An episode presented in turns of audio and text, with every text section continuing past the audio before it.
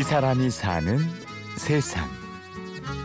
아파도 저희는 이 공정을, 이 신문을 대체할 사람이 없어요.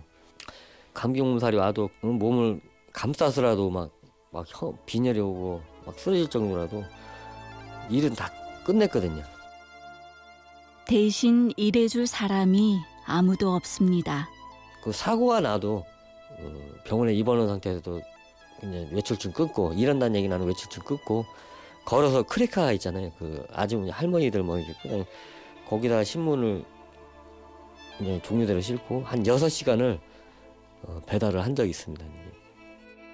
병원에 입원 중이라도 아픈 몸을 이끌고 나와 일을 해야 합니다.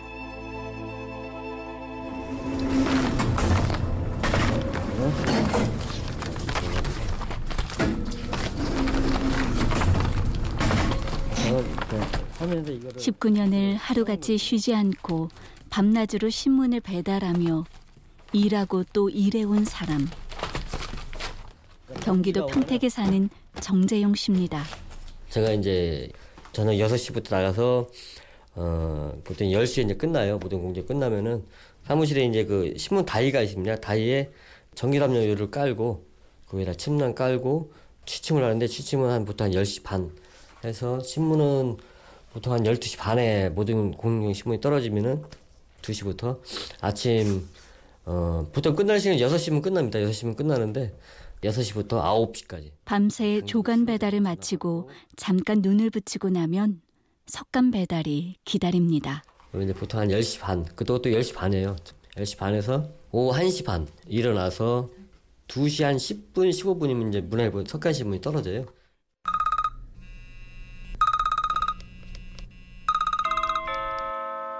오늘은 2016년 1월 26일 화요일. 현재 시각은 시간에 쫓겨 일하는 정재용 씨는 피곤에 못 이겨 시간을 놓칠까 봐 음성 알림 서비스를 이용합니다. 정각 이제 그 시간 알려주고 또 3시 10분, 뭐 20분, 30분 뭐 이런 식으로 이제 10분 단위로 나오고. 일에 쫓기고 시간에 쫓기며 살아가는 정재용 씨. 그 힘겨운 인생살이는 내가 뿌린 씨앗의 열매가 아닙니다. 거의 뭐 제 인생을 거기서부터 20대 때부터 제 인생이 거기서 이제 스톱한 거죠. 거기서 그렇게 된 상황에서 이제 그 몰랐죠. 카드 내가 쓰지도 않은 얘기 잔뜩 있고 내가 안 만들지 않은 게 있더라고요. 그래서 이게 어떻게 됐나 해가지고 이제 지인한테 물어봤더니 이건 사무소 위조니까 신고를 하든지 고발을 하든지 해가지고 해야 된다. 그래서 그때 당시 마음이 약하다 보니 그걸 그냥 괜찮겠지 하고 그냥 넘어왔던 게 지금 현재까지. 화불 단행. 힘든 일은 한 번으로 그치지 않았습니다. 아버님이 저한테 그냥 유일하게 남겨준 아파트가 14평짜리가 하나 있어요. 근데 그거를 근저당 설정을 해서 이렇게 해놓고 보증인을 또 연대 보증을 세워야 된다고 그래서 제가 그때는 안전하게 직장을 나가고 있었기 때문에 나도 모르게 위임장을 해서 인감증명을 몇 개 띄어드리. 그냥 저는 이제 그걸 모르고 그것도 이제 오늘 시점 되니까 법원에서 이제 소송장이 날라오고. 세상에 대한 실망과 고통은 갈수록 더 커져만 갔습니다.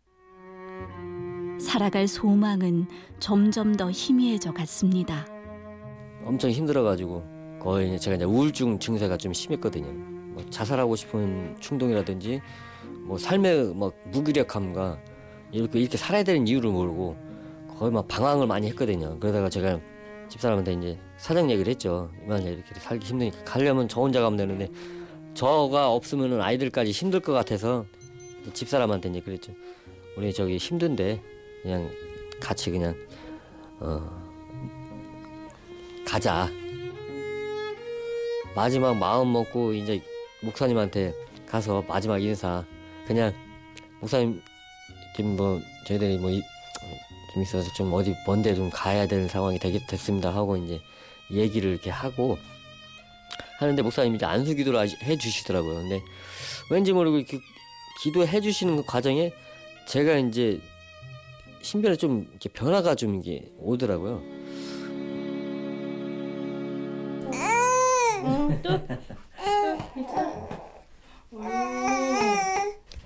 아이고 민영아. 정재용 씨는 네 아이의 아빠이고 또 없는 시간을 내어 힘든 이웃을 돕는 동네 일꾼이기도 합니다. 동네 분 한 아주머니가 계세요. 혼자 하시 힘드신데 이제 한 30~40분씩 이렇게 제가 이제 반죽도 해드리고 가진 건 없어도 그래도 육체적으로는 도와줄 수 있는 부분이 있으면은 이렇게 도와주려고 하고 집 사람들도 뭐 동네에 막 할머니나 이렇게 힘못 쓰신 분들 있으면 가서 많이 도와주고 이렇게 하거든요. 힘들게 살면서도 남을 돕는 이유가 뭔지 궁금합니다. 제 평생 살면서 좋은 일이라는 것은 한 번도 해본 적이 없는 것 같아요.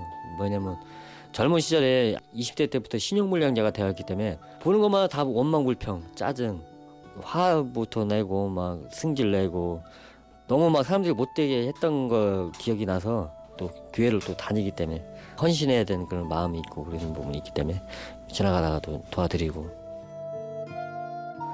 이제 앞으로는 지금처럼 뭐 열심히 사는 거는 변화가 없는 거죠. 뭐 생활이 뭐 특히 이상하게 또 얼마나 더 좋아질지는 모르겠지만은 더 이상 나빠지지 않는다면은 아이들과 집사람과 이렇게 좀 열심히 다해서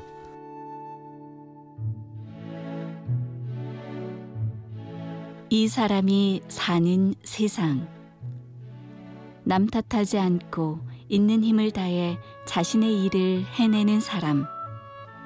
뉘우치는 마음으로 남을 도와주며 사는 사람. 평택의 신문 배달 일꾼 정재용 씨를 만났습니다. 취재 구성 이순곤, 내레이션 김미정이었습니다.